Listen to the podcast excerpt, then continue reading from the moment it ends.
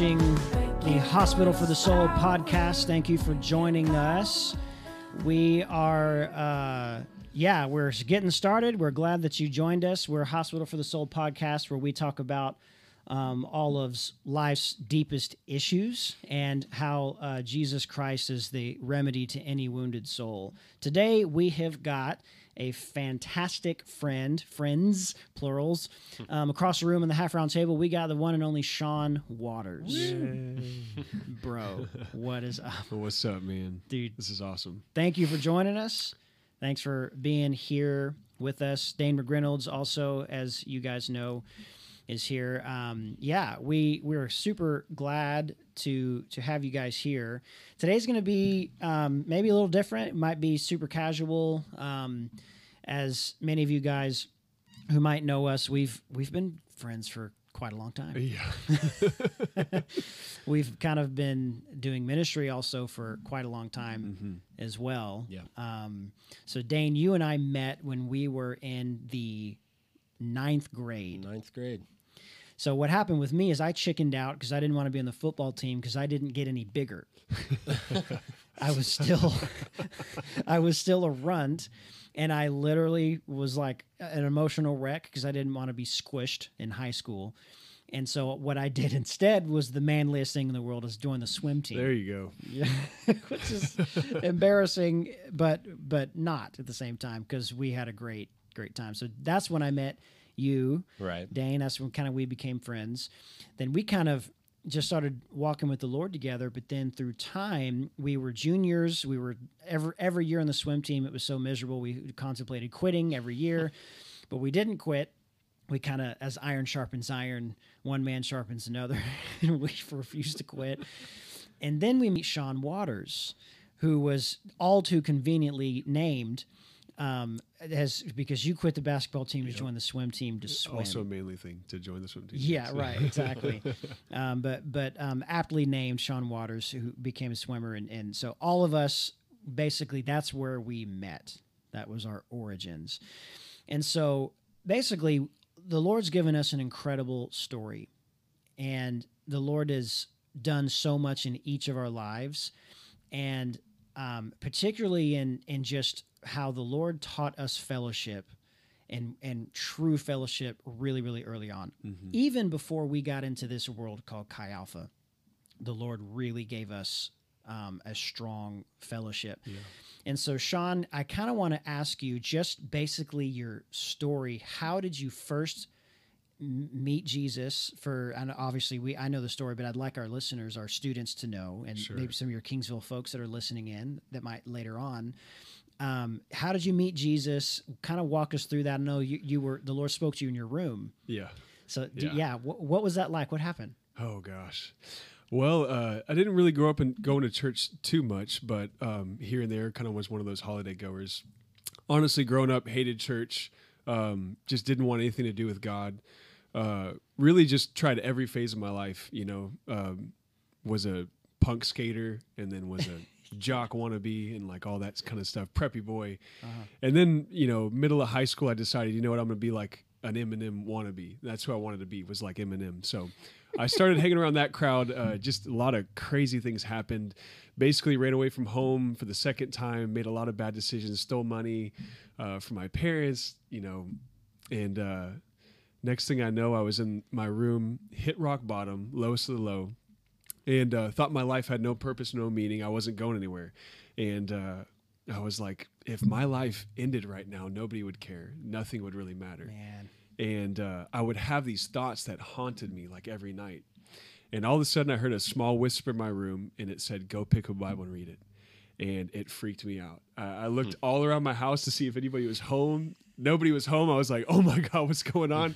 and so I I didn't know where a Bible was. So I'm I'm looking around my house. I find the only old dusty Catholic Bible, which is bigger than the NKJV, like five more books in it, and this huge thick thing. And I, I had never read a book in my life. I hated reading.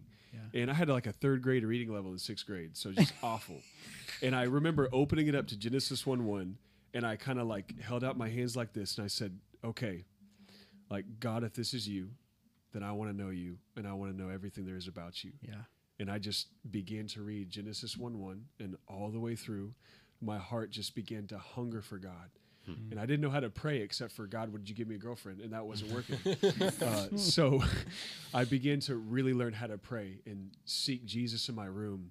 I mean, night after night. And then, you know, uh, one day at a swim meet, this, you know, guy about 5'10 and a half with uh, blonde hair, you know, a little curled to the side a little I had bit. a lot more of it back then. Uh, yes, yes. Comes up to me and asks me, uh, "Hey, man, do you read the Bible?" And I was like, "Yes." I'm almost done with it, and I'm still like, I had so many questions. And it was Daniel Young. Daniel Yeah. Young was the first guy who invited me to a Bible study. And I was just so hungry for Jesus, but I had a lot of questions still mm-hmm. unanswered and a lot of searching that was still going on in my heart. Right, right. And that's when I met you two guys, Dane McGrinnell's Daniel Young Yeah. and we just kind of became best friends from there and i just remember just asking questions just hungering for jesus and i felt like i was getting saved every day so Man, and I remember that. I remember that process. So this is very important for guys like Dane and I who are church kids from the get go, Right. from the very very beginning. Now, Dane, remember we got super convicted because we're hanging out with this guy Sean, who's a thug, and who at what we He said he was Eminem. He said it. yeah at one One of point them, yeah. we were legitimately scared to to be his friend because we I thought I was going to get beat up. And and I was I was nervous. So when I go up to Sean and ask him, "Hey, uh, uh, do you ever read the Bible?" and I'm like shaking. so what you said to me was, "Yes, uh, I have been reading the Bible. In fact, I think um, I want to become a priest." oh yeah which um, if you know sean you're laughing right now um, because that that's like wild but I, I was i was shocked because i was like wow this isn't a thug this is this is like this Yeah. guy's like wants to know jesus so then you started reading the bible and then dane and i started having these conversations in the back like like man we're excited about our friend sean and we go up to him like hey like how much have you read the bible and he's like well i, I finished it and I'm started over i'm in exodus again Right. so Dane, like, walk us through that memory. Well, yeah. So bring it, bringing it back. Just I remember Daniel immediately after having that conversation about like, do you read the, uh, do you read the Bible? Yes. He comes to me and it's like, hey, I just had this awesome conversation with Sean. He reads the Bible, and I'm like, genuinely like, yeah, right, yeah, Yeah. something like that. But, um, wh- yeah, um, as church kids, as church goers, um, oftentimes you're uh, you're spoon fed the Bible in pieces and um, different stuff like that, and you hear it all the time. So you you think you're well versed in the in the scripture.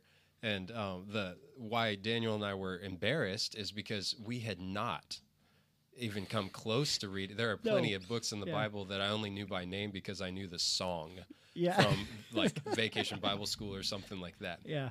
And so um, I, I remember hearing that and then probably confirming it uh, with Sean, like, hey, for real, you've like read through it. Like, yeah, I'm reading again. And I, I remember I, I started, it took me three years, but I started um, Yeah. reading the Bible from beginning to end Right. because of those conversations.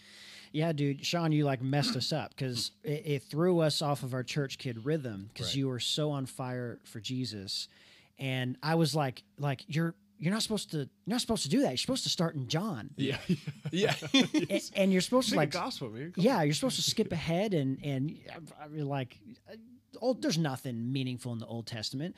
So tell me, like, that was my attitude. Tell me, Sean, like, why was the Old Testament so like life impacting for you when you were reading through?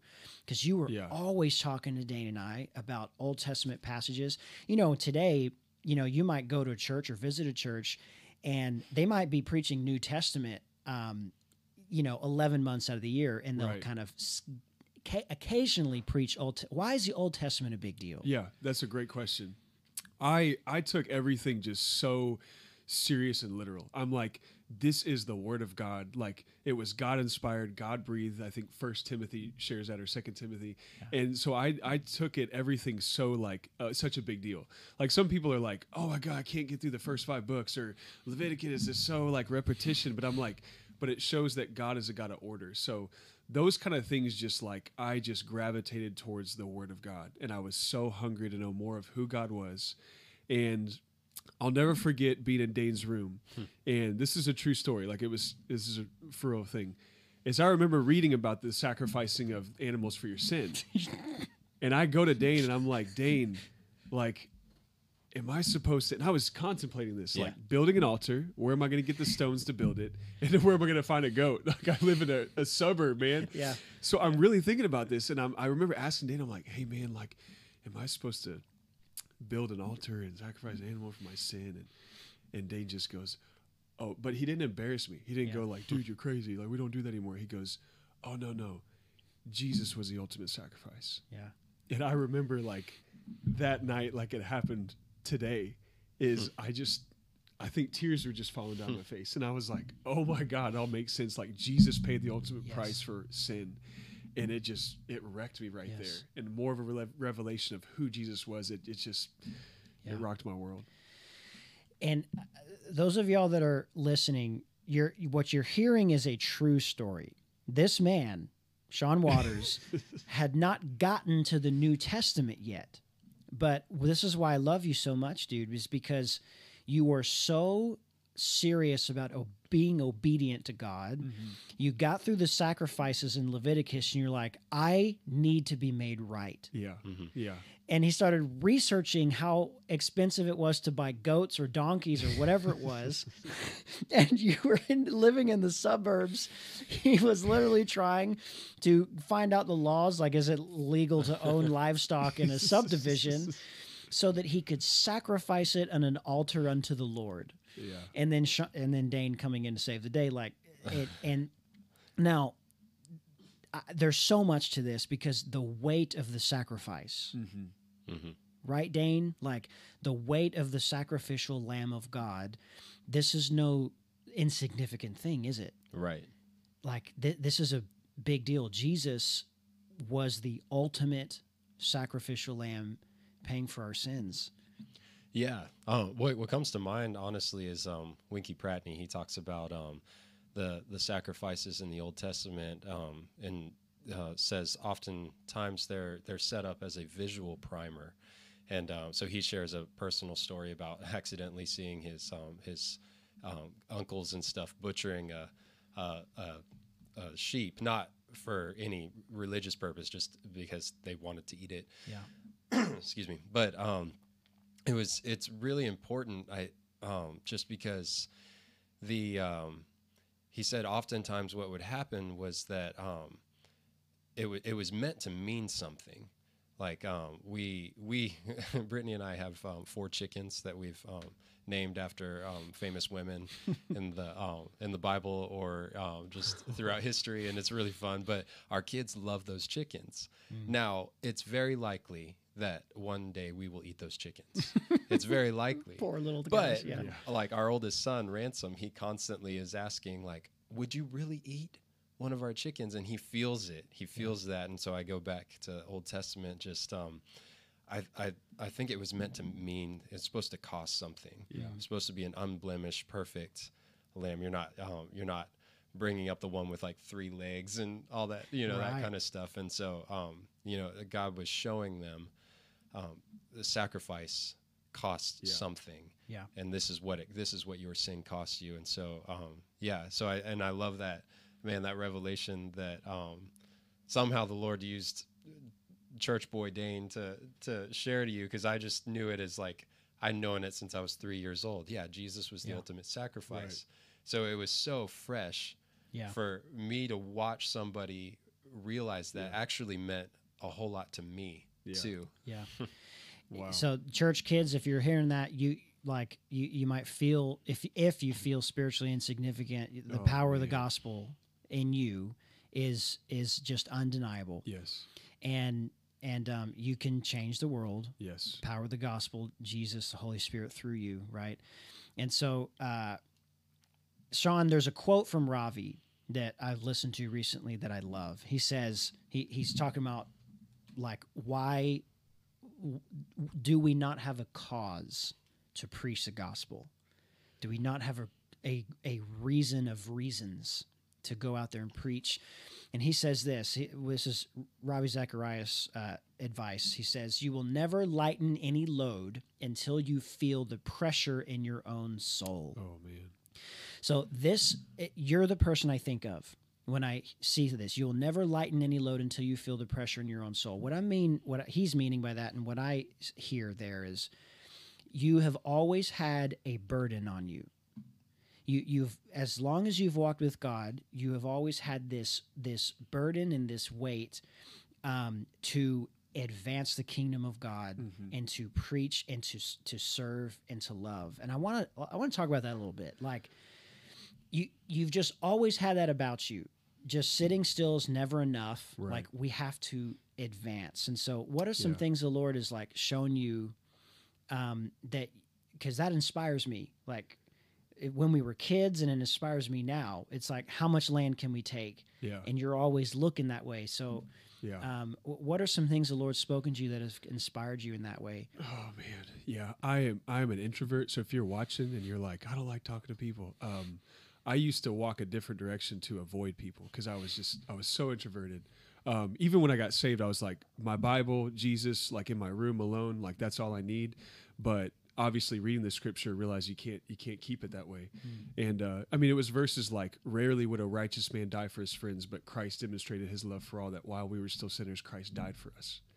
and for me to hold that in and not share it was like almost like it just sometimes just came out or the lord put me in situations where it was like inevitable like it was like i'm going to share this with somebody because whether i'm an introvert or not like the holy spirit is going to speak through Yeah. I mean, he even tells his disciples, don't premeditate on what you're going to say to the Sanhedrin. Mm. The Holy Spirit will give you the words to speak when it's the right time. Wow. So I leaned heavily on that kind of stuff. I, I knew that I couldn't trust my own strength. I couldn't trust my own background. I failed public speaking in college. Who fails public speaking in college? Not Daniel. I mean, Yeah, I- I- not Daniel. I passed that class. with a, like an A plus plus. I mean, I was terrible at it, but I knew that in in your weakness, Christ is made strong. Yeah. So I knew that as long as I was willing, that the Lord could work through that. Mm. And that was that was really it. I was just so hungry for. I mean, my family was the first victims of the gospel. Yeah. Yeah. like yeah. in my sister's rooms every every Oh, night, man. just sharing about God and asking my parents on their porch if they were saved or not, Mm. because to me it became reality. Mm-hmm. I mean, it's like life or death. I'm looking at people who don't know Jesus and people who do, and I'm like, there's a clear line of where Yeah. the two are headed, and I'm like, someone's got to tell them. Someone's you know preach the gospel to every creature. The Bible says. So for Oh. me, it was how could I hold it in? You know. Man. Can I speak to that Yes, just a little please. bit? I'm, I'm mainly I'm thinking about a lot of um, if you're a student at um, UTRGV, if you live in the valley, um, you might be able to relate very well to that um, in your own life. Um, Sean's family life with I mean his you know I know his I know his family I know his sisters they're wonderful but um, family life you heard first um, was probably worst with him. So he gets saved, um, and I got to see firsthand like years and years of um, of Sean um, suffering through things, and then but still making his family a priority. And so I just know that um, somebody somebody listening is probably going through some family um, Yes. crud. Yes. and um, it's uh, time and persistence and a walk with the Lord. Um, God just doesn't forsake it, and so um, I've just seen um, I've I've I've seen his family walk through some tough things, but I've also seen his family come out on the other side, um, walking with Jesus. Yeah. Yeah. And so um, it I've I've seen the gospel transform um, somebody's life and somebody's family's life, and so Yeah. um, anyways, I, I think somebody's out there to hear that. Yeah. That's th- that's so true, Dane, because if you are the only believer in your family, there like what Ravi says here, there should be that pressure on on you. And, and I don't mean an uncomfortable, but a an inner aching to that these friends of mine, these family members of mine will be eternity in hell. And and if unless they know the gospel and have Jesus and, and are told. And and that's that's what's been so remarkable um, to to see throughout. So uh, we got to get to to Mexico. Okay, so we skip ahead a little bit, and um, you guys get the bright idea um, to like you guys like we have to do we have to tell people about Jesus. So Sean and Dane planned a trip to Mexico. Now, what I'd like to talk about is a man that impacted our lives greatly by the name of Alan Yes. Owens. Him. This was a missionary in Mexico who um, built like a, a ministry down there and had all, did every aspect of ministry possible. Um, and he there's one summer where he was discipling me, and then uh, basically a whole semester he was discipling you guys. Tell me what was it about Alan Owens that that impacted your life and got you closer to Jesus? well, it. I remember uh, going to Mexico on like a vacation or something, and I, I looked at the people's faces that were there, and all of a sudden my heart began to break, and the Lord was showing like such a need for the gospel to be ministered and preached to these people. And I remember coming back home and just weeping for for like a week or two, and I and I MySpace messaged Dane. yeah, And I said- MySpace. on MySpace, I said, Dane, I'm going to Mexico to preach the gospel. Do you want to come with me? I have no plan, no idea. And Dane's like, yes. That's his reply back was like, yes, I'm going. And so Daniel got us connected with Alan Owens. Now, sitting with Alan was like, I mean, I, I kind of feel like it was like a similar heartbeat. Yeah. He had been praying for a few men to join him mm-hmm. on a on a mission to go reach Indian tribes way up in the mountains of mm-hmm. Mexico. And here you are is is we're like two guys willing and able and just mm-hmm. going, Lord, we'll do whatever you want us to do, looking at a man who's willing and able and saying saying the same thing. And so he's just like, Tell us your stories. Where'd you come from? And then two days later, we're in his truck and mm-hmm. we're driving awesome. 15 hours into Mexico Mexico. but his his heart for God. I mean, he woke up at 5 a.m. in the morning every day, set no alarm. That blew mm-hmm. me away. I'm like, how in the world do you wake up at five o'clock Yeah. and set no alarm? He's like, I asked the Lord to wake me up in the morning. God gets me up, and I'm like, man, I've tried that a few times. Yeah. like I don't know if I want to. Maybe only after jet lag, right? yeah, Yeah, it's like, oh, God did it. Yeah, yeah. Praise Thank Lord. you, Lord. But Yeah. he had such discipline that turned into such a delight with mm-hmm. Jesus that was like I think just really Yeah. and a, just a, a just a real love for God every day and yeah, Yeah, uh, I, I remember. I'll never forget that. I'll never forget Alan Owens and how he invested in our lives. Yeah, mm. we when we were there working on that ranch of his, we were. Um, he woke us up at five in the morning for devotionals. We had to. Um, we had. I think it was devotional first, and then we would go to milk goats after that. And uh, goats are disgusting creatures, and well, and milking them, yeah, milking them is even worse. Stinks. Yes, they're awful. Um, but that was the job, and and we learned we learned a lot of stuff um, about that. I remember this was the first time in my life. I've grown up in church my whole life, and I'm sitting through these Alan Owens just devotional times. I don't know if he prepared them, but they were like his life dis- discipleship training. And I'm on the edge of my seat.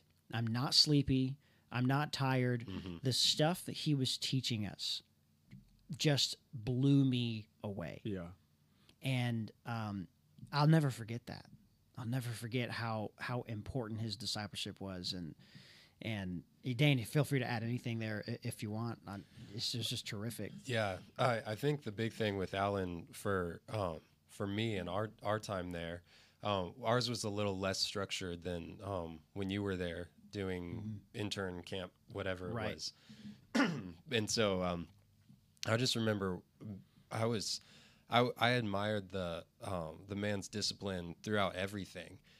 Everything had a purpose for Jesus, um, but he was also a man's man and Yeah. and that spoke something to me too. It was like, um, you know, he he in a very lovingly endearing way. I, honestly, I remember us. Uh, Alan had to leave, and he put us in charge of milking the goats and stuff. But I remember us having some deep conversations, like, "Does he like us?" Yeah. and I I say that because it was like not a tough love, but he just just Yeah. who he is. And and then he came back with his family, and I remember his wife being like, "You're the boys. He just loves you." And we're like, "Oh, thank Oh, God." Oh, really? Yeah.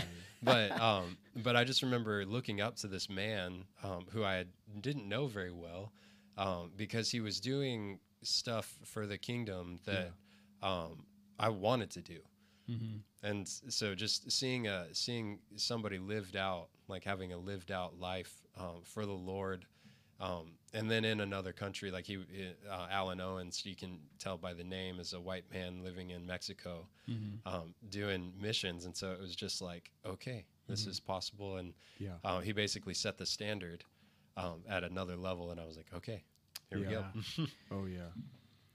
big time. He he he raised the bar in, in a lot of ways. There's there's been a few. There's been several men in our lives that have poured into us and discipled us that all three of us that we've been forever impacted by. Another guy that you we you cannot talk about how we've gotten here today without and I'll, just I'll say Daniel the Mexican is what I'll call him.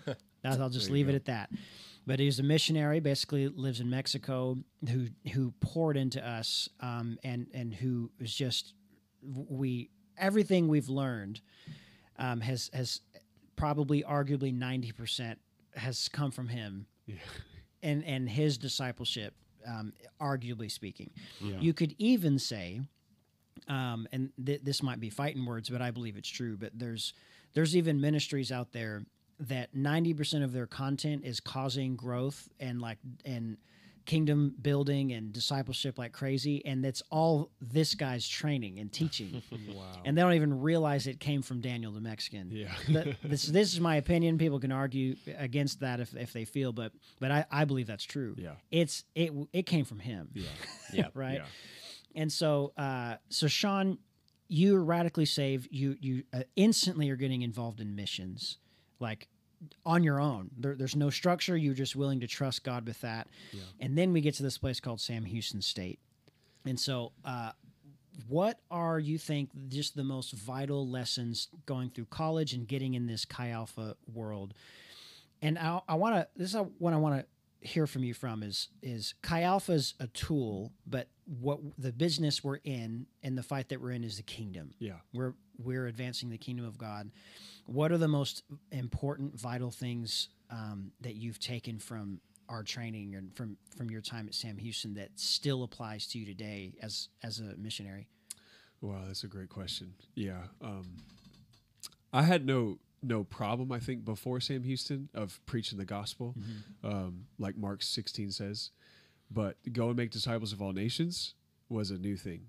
And when I I remember first seeing people go build a small group, and I'm going, oh my God, I don't think I could ever do that. Yeah. and I don't know what it was in my heart, but I was just like, I felt so like incapable of doing that.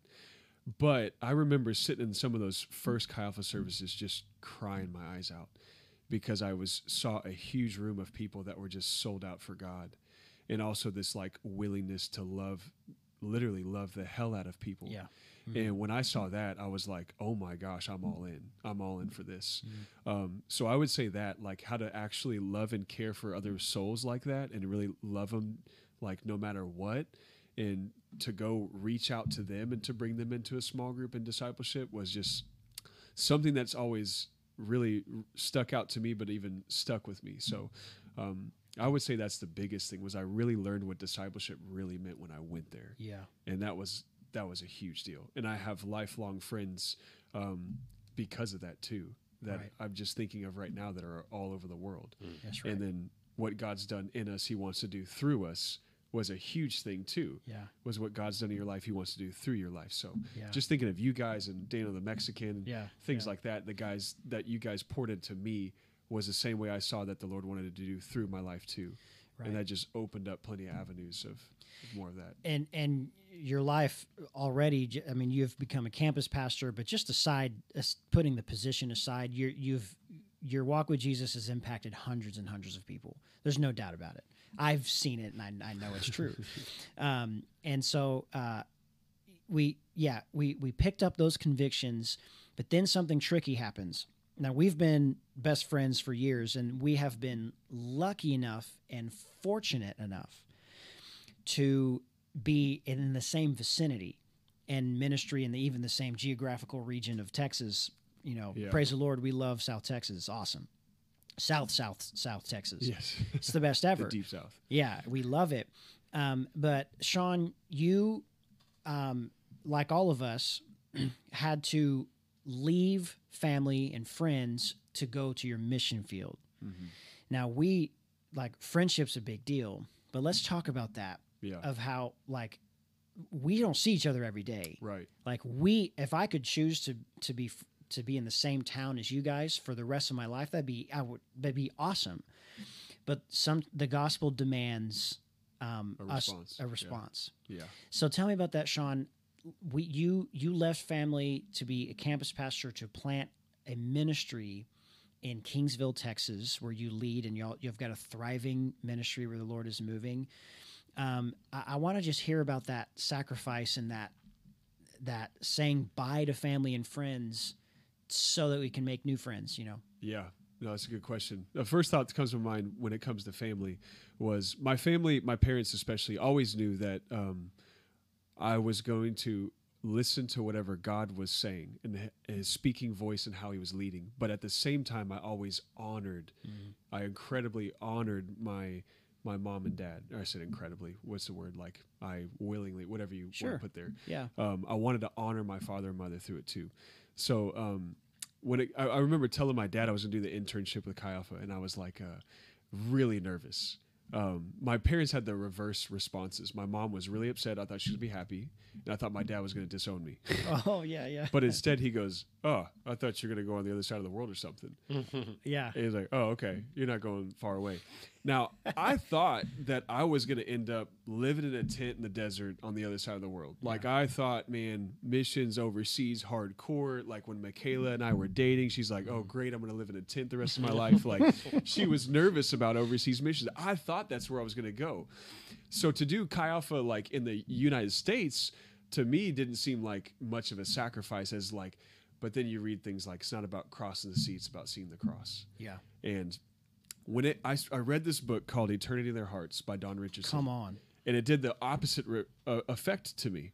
It was all about overseas missions, but instead I started thinking about like, are there unreached people groups in the U.S. too? And I know that sounds silly. You're like, there's churches everywhere. Sure. Um, but we're talking about like people that either haven't heard the gospel or grew up like hearing it but not really understanding it. Right. And so I was like, absolutely. And so um, Michaela and I got married, and the Lord obviously like led us towards Chi Alpha the States, and we're thinking like far away, man, northeast, northwest, like hardcore, huge campus, like yeah. And uh, we're like, Lord, we'll go anywhere for you, Jesus. And we get a call from Eli Gotro. Hey, are you willing to pray about Kingsville? And I was like, "D- Where? Kingsville? Yeah. Texas? Yeah. And he's like, yeah, it's like four hours south of here, five hours south. And I'm like, oh my God, South Texas, like even more south? and I'm thinking, and Michaela too is like, oh my God, that's not what we were thinking. But again, I think it's always a great place to be where you're like, Lord, I'm willing to go anywhere for Yeah. you. Like, and that's always how I've lived my life. Right. My my Christian life Mm-hmm. is God, wherever you're sending me, I'll go according to your voice. Let your will be done, not my own. Yeah. And so Michaela and I began to pray in that same uh, heart posture. Uh, we didn't think we were qualified to pioneer. I remember going to see Eli Stewart, and we we were going to go join a team, and uh, we just kept getting a no from the Lord. Right. And he goes, "Have you thought about pioneering?" I said, "No." And he goes, "Well, why? Because the Lord hasn't asked you to. You think you're not capable." I said, "Well, I'm, well, I'm di- we're not capable." And he goes, "Well, it's silly to think the Lord can't do that through your life." And I was like, "Oh man." Oh. okay. So we get, began to pray about that. So when it came to kingsville we were like yes lord we'll go pray uh, you know pray on it and go prayer walk the campus. Yeah. and when we walked that campus i remember praying and asking the lord three times do you want us here? Do you want us here? And the third time he said if you're willing. And that was it. I mean when he when i we heard that if you're willing to go it was like oh yeah we packed our bags and six months later we were in kingsville so Awesome. Yeah. And the Lord's moved in Kingsville and you and you've and the Lord's given you more friends. yeah Like priceless friends. And if it wasn't for leaving old friends in Huntsville and even family, like you wouldn't have met the new the new friends, which I think is a huge part of the mission. Well, dude, when when Daniel the Mexican looked Mm-hmm. at all three of us and he said, "Sean, Dane, Daniel, if this what you have stays with you, you've failed." And I remember our faces. We were like, Okay, what what does that mean? What does he mean by that? he he says, if you can't recreate with you what you have here, Hmm. and you failed. And basically, what he was explaining about was discipleship. Yeah, Like Right. what God does, He wants to do through you. Like what you've experienced with Jesus and the richness of, of this right here is meant to be shared too with other people. And so, yeah, I think of immediately think of Preston Ulrich and Yeah. Matt Solis and, and Zach DeHaven, guys like that who have just been, um, you know, brothers like this has been here. And yeah, Yeah, it's a huge deal.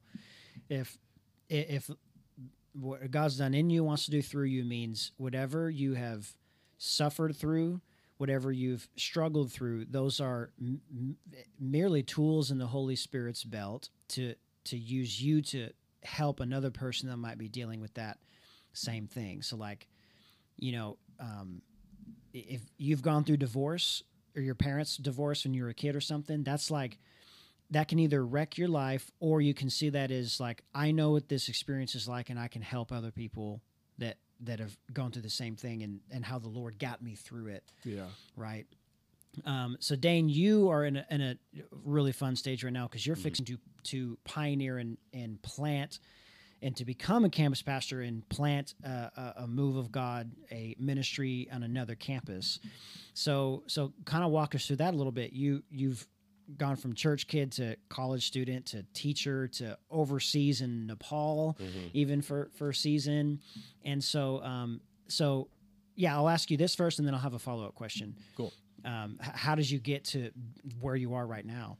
Oh man, um, walking in obedience to the Lord is is really just it. Um, when Brittany and I got married, um, we were still in college, and about a month in, where um, we were asked to pray about um, pray for unreached people groups, and so um, naturally we we did, and it was awesome. We were we were asked to give a tithe of our time, so about two and a half hours a day, and we were like, what a way to start a marriage. You know, we're like a, a month married, and we're getting up at like five in the morning, and spending about an hour and a half together just praying, and um, so lo and behold, you know, we're praying for a month.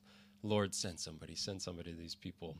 yeah, And then um, at one of uh, one of the services we were at, they um, they explained what unreached meant. I didn't even know what it meant, um, but it means like in any given person's lifetime in an unreached place, they'll never hear the gospel.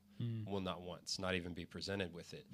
And um, so I'm up at the altar just giving my life, like Lord, take it. And then I'm like, no, wait, I am married. I need to ask my wife because this is new Yes. and um, anybody who's married understands that like you're the two become one and you have to learn and communicate and so i look up and my wife's five feet to my left and i'm like okay the lord's doing something. So um, we you know we're just we're um, we were obedient. I was um, in the meantime like we um, so yeah long story short we um, we took time we left um, college campus um, to work so that we could go um, so that work to support race to go. And so you know it's a journey and it's a process but um, we actually did get to go uh, halfway across the world and live in tents. Um, Yeah.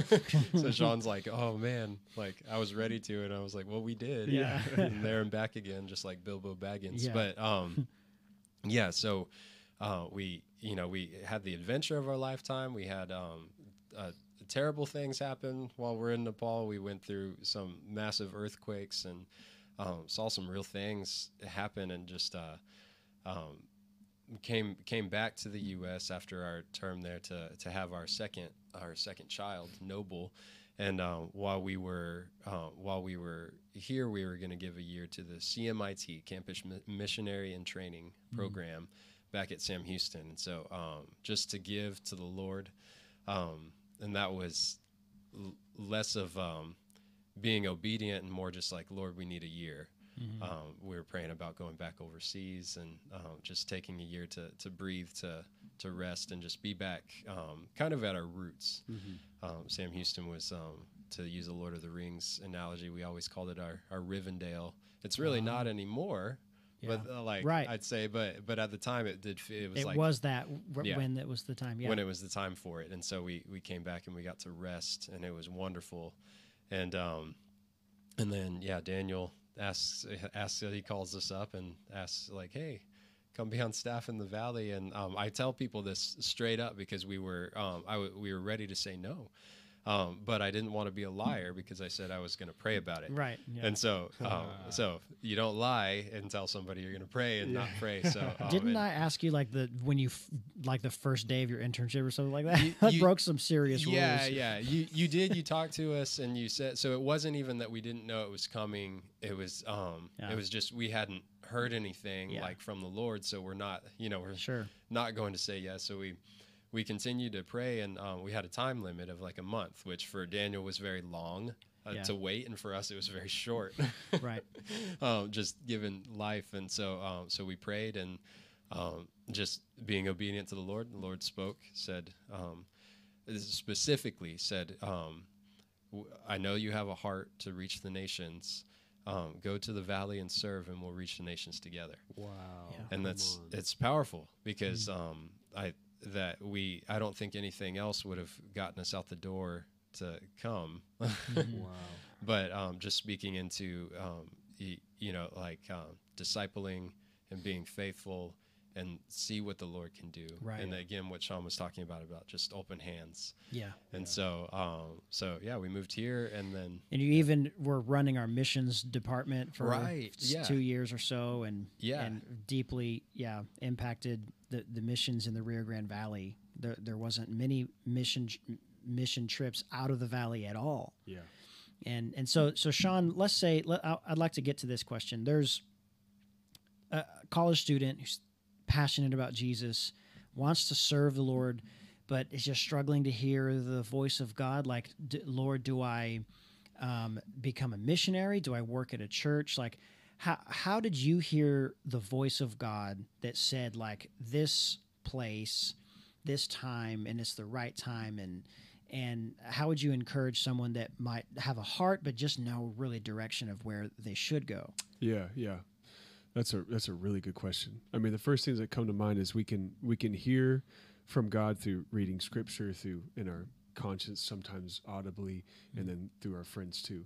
And so um, that's that's the biggest encouragement I think. I, I think with that book right there, the Bible, the inspired Word of God, I think everybody should read uh, uh, who wants to know Jesus.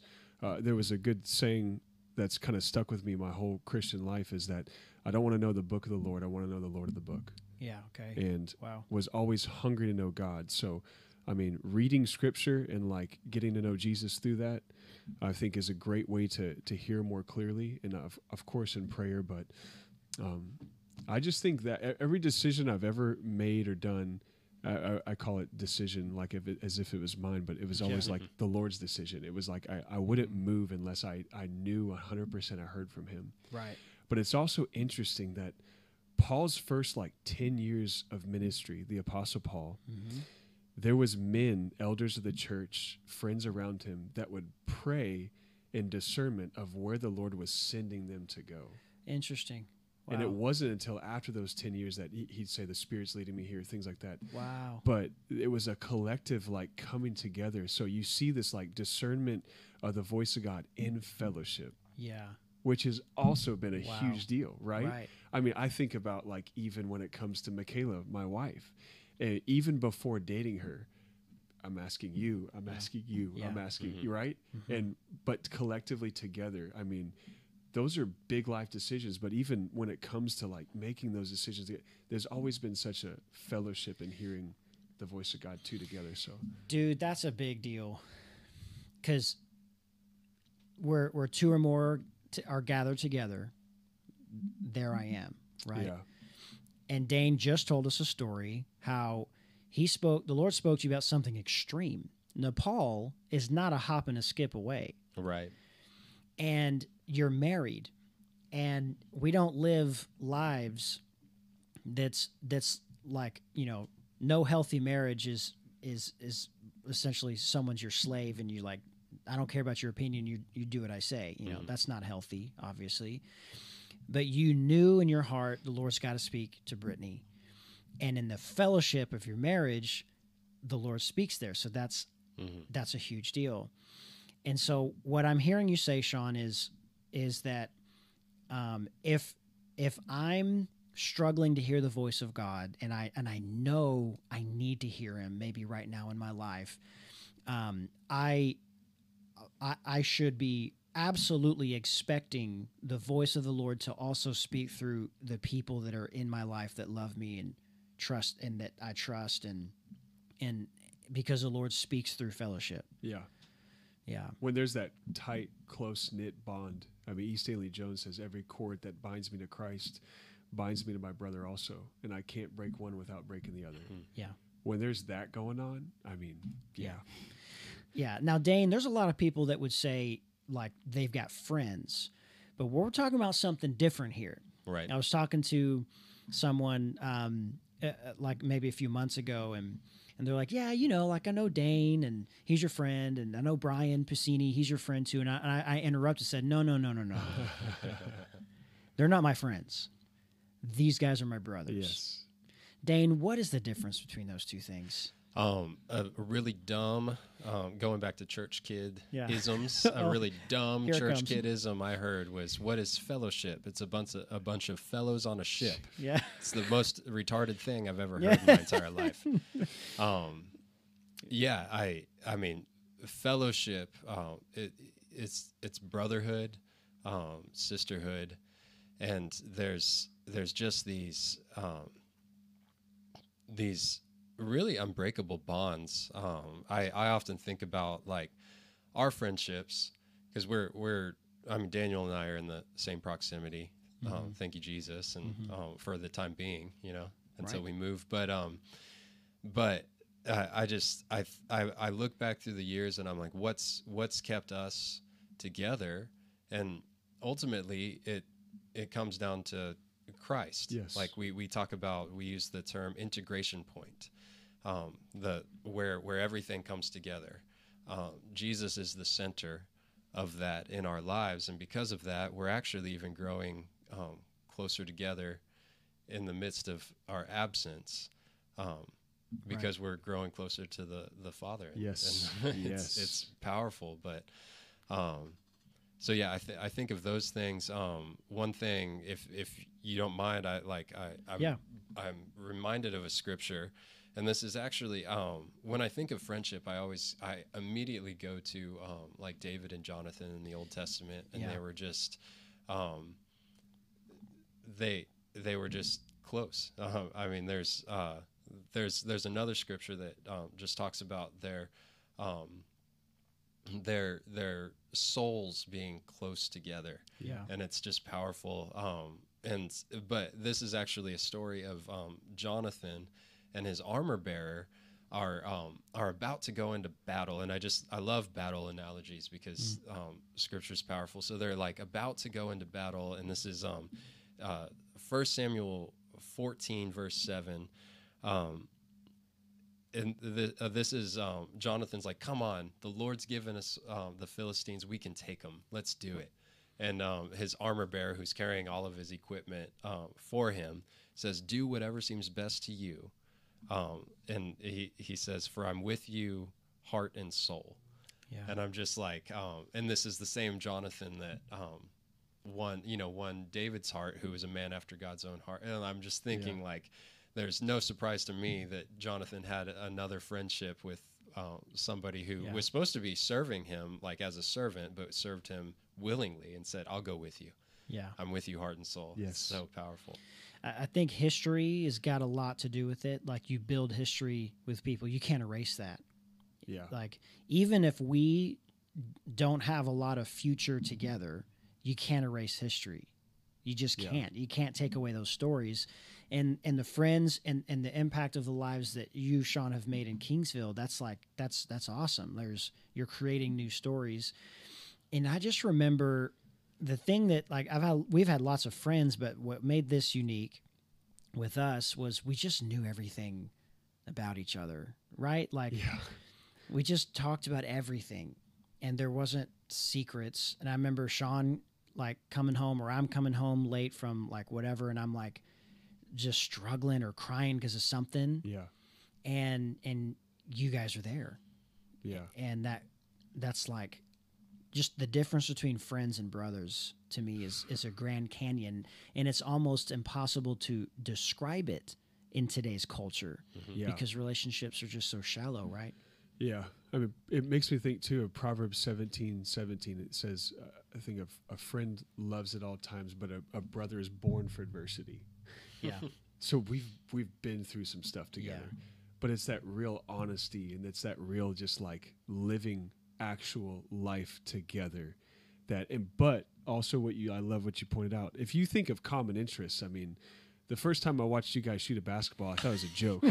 because I was like, "Are you you serious? That that went over the goal." Yeah, I like missed the backboard. Yeah, I missed was like, not yeah. intentional. no way, and it was it was real, and I mean, and we were trying. It- we were actually trying. yeah, and the shows you watch. I mean, I liked football, watching football, and you guys hated watching football. I mean, so if you go by common interest, we did not have a whole lot in common, but with Jesus as as the center, Mm-hmm.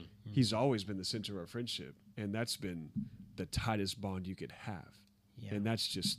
I mean, we've gone places together. Mm-hmm. yeah. We've gone uh, all over the place together, Yeah. and just like you said, memories that'll never be wiped out that we've we always will cherish, and it's Yeah. just going to continue. It's like that psalm. Like there, there's, there's all these things, but then there's a friend that sticks closer than a brother, and the best friend that we've ever had in in our entire lives is is Jesus. Is the best friend, and he's a real friend, and and that that verse it it always terrifies me and and just fills me with awe when Jesus could have called us slaves. Yeah, He could have called us um, subjects. He could have called us anything. He said, I no longer call you servants, I've called you friends. And so, uh, just in the last few minutes here, um, what what do you what would you guys say to listeners who are um, struggling or that might not um, feel like this just walk with God has just been a struggle and, and they don't feel that French that tight close friendship with Jesus. I, I believe it's so utterly important in, in our culture in our time today that we learn how to be friends with God again. yes, yes.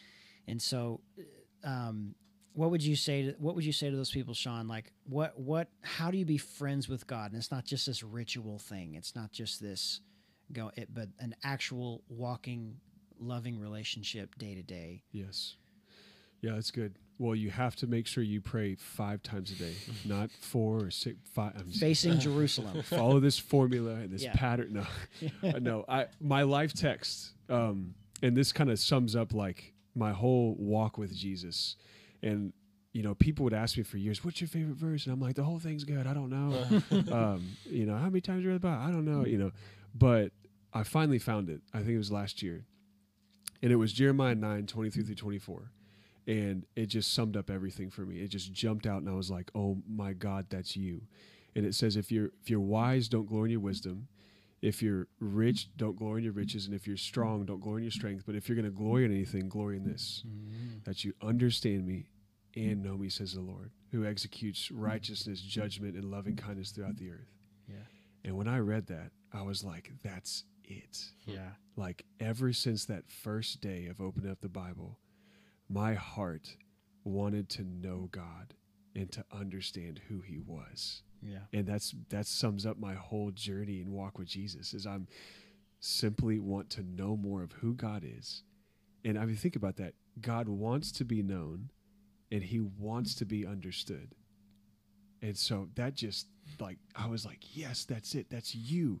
And that's been my heart with with obviously wanting to share Jesus is cuz there's people out there that that need to know who Jesus really is and to know that God wants to be known and understood. The other thing that comes to mind too is that uh, there's a really good essay by Borum uh, called "The Instinct of the Circumference," and he says Christianity is a religion of the circumference, Okay. Yeah. not a religion of the center. Yeah. Early on in Genesis, he tells us the Israelites to scatter, Yeah. and instead they build a city. Right. They stay within. And he goes, in a few chapters later, he tells them to scatter again, and instead they build the Tower of Babel. uh-huh. And then he asks, so and then they the wording they used is so that we don't have to scatter ourselves. It's Yeah. the direct opposite from what the Lord had asked them to do. It was direct rebellion.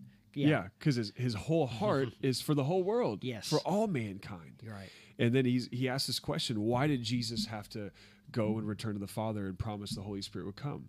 Why did he have to leave? And I was like, that's a great question. He says because if Jesus would have stayed, it would have became a religion of the center. Everybody would have flocked to him and forgot about the rest of the world. And I'm like, whoa. Wow. But think about COVID, what this year's done to us Mm-hmm. is what I've noticed, even in my own heart over the course of this year, is we are sometimes so quick to look inward and forget to look outward Yeah. at Him. Yeah. And we, we become so like just focused on fixing ourselves or me, and we forget to look at the souls around us that need Jesus, and we forget to look at our Heavenly Father. Mm. And so I, I think those two things are just monumental. It's good, man. The Lord had one son, and he made that son a missionary. Mm-hmm. And so it's been the privilege of my life to serve the Lord, um, the King of Kings. And it's been um, the journey of a lifetime. I, I just feel the, what the Lord has just shown me in my life. I feel I just feel like it's been an, a, an adventure fit for multiple lifetimes. Um, but all of that is made sweeter. All of that is made brighter and more joy filled when you get to walk with Jesus and see the the spark and the glint in his eye through friends as you go on. Yeah. And you guys have just been um, just incredible, wonderful, trustworthy, godly friends that have always pushed me towards Jesus. We could have just been frat guys, but but what a waste! Right. What a colossal waste, because um, because the the kingdom of God is at stake. yes. Yeah. Souls are at stake, It's a real battle. Yeah. and um, I really I really love you guys and admire you both. Mm-hmm. Likewise. Yeah.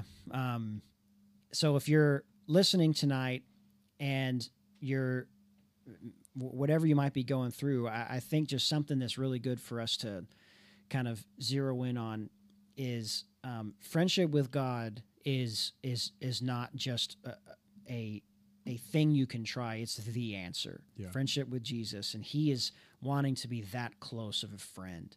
He's wanting to be that near where you talk and walk with each other every single day, friends with the Holy Spirit. And I read books by these guys. They're just so godly and they challenge me. They wake up in the morning, they say, Good morning, Holy Spirit, because they're he's his best their best friend yeah. and and um, that's that's the the answer and and if you're stuck or lost in your life you know um, or in direction of where you might be going um, you, the the godly brothers you have around you the godly sisters you have around you the lord speaks through that Yeah.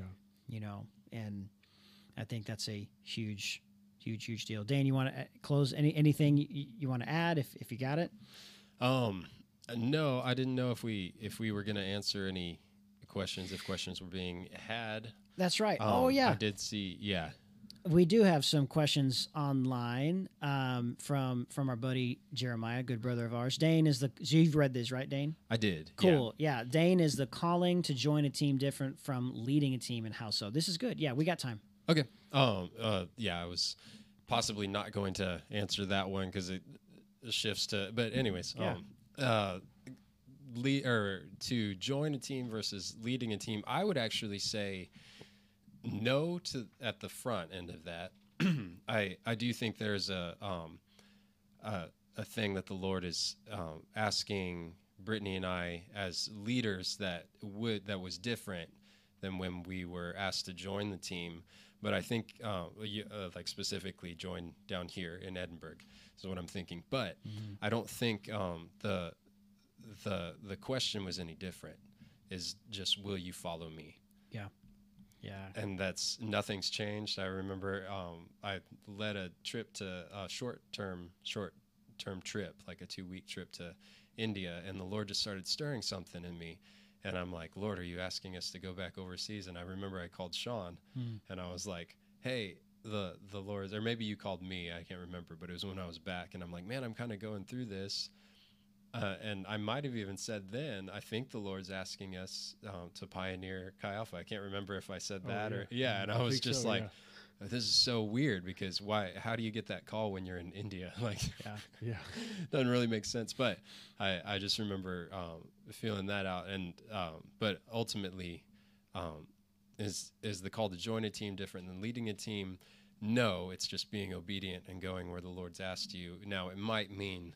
Um, like we we came down to the valley to Edinburg specifically saying um, until death do us part uh, or unless the Lord says Right. something. Um, so we had no in- interest, honestly, to to go. But then the Lord says and starts stirring, and you don't. You you just you. It's much better to go where the Lord is asking you to go, um, than to um, to be Jonah, and or even like a semi Jonah and just not move, just sit on Yeah. your duff and do nothing. Arguably, be- it's, it's probably better to be hot rather than lukewarm. Yeah, like, yeah. I'm going to Tarshish instead. And then he's like, you're going to have to throw me off the boat, guys. Right. I'm Yeah. sorry. That's, Yeah. It's all my fault. Versus if he just sat on his duff, who knows? Right. Yeah. He might not have been near the water. Yeah, that's that's good. That's funny. Sean, I'll give you the last question, last last word of the day, um, since you're our wonderful guest. So Jeremiah asks, uh, "What are the best ingredients for a great friendship?" Oh man. Yeah, the best ingredients. The first thing that comes to mind is Jesus said, "This is how you know that you're my disciples, for your love for one another." Mhm. And when I first looked at that, I thought of the you know the four Greek words for love. You know, uh, storge, um, phileo, eros, and then the last one Agape, agape. yeah. And I thought that would be phileo love, your brotherly love for each other. It wasn't. It was agape. Yeah, It was this unconditional, benevolent, like uttermost love and care for each other. And so I would absolutely say that is all that stuff you're saying with the the honesty and the living life and the sharing and the, the all that stuff was all it, it was all just like the the main ingredient there was the love of Jesus and the love for one another. And there's nothing that can break that bond. Um, you know, nothing that the devil wants to do can ever tear that apart Yeah. of what God has done in our lives and is still continuing to do. So I would say that. I mean, Right. humility and all those other things too, but I think you could wrap that wrap into it all in. Yeah, the love for one another. yeah. Lo- If you love Agape. Jesus, love yeah, love uh, godly, unselfish, choosing for the highest good of one another. Mm. Good stuff, guys. Good stuff. Sean, thank you. Yeah. Thank you, man. Yeah, this man. has been fun. Super fun. Yeah.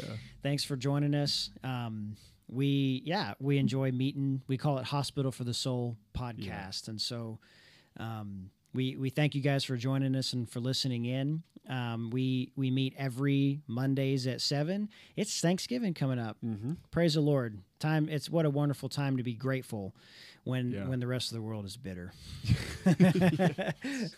it's just choosing to be grateful for what god has given us this is super Yeah. super important holiday i think. So um, uh, those of y'all listening we love you guys. Thanks for joining us and have a happy happy thanksgiving. We will see you guys later. Yeah.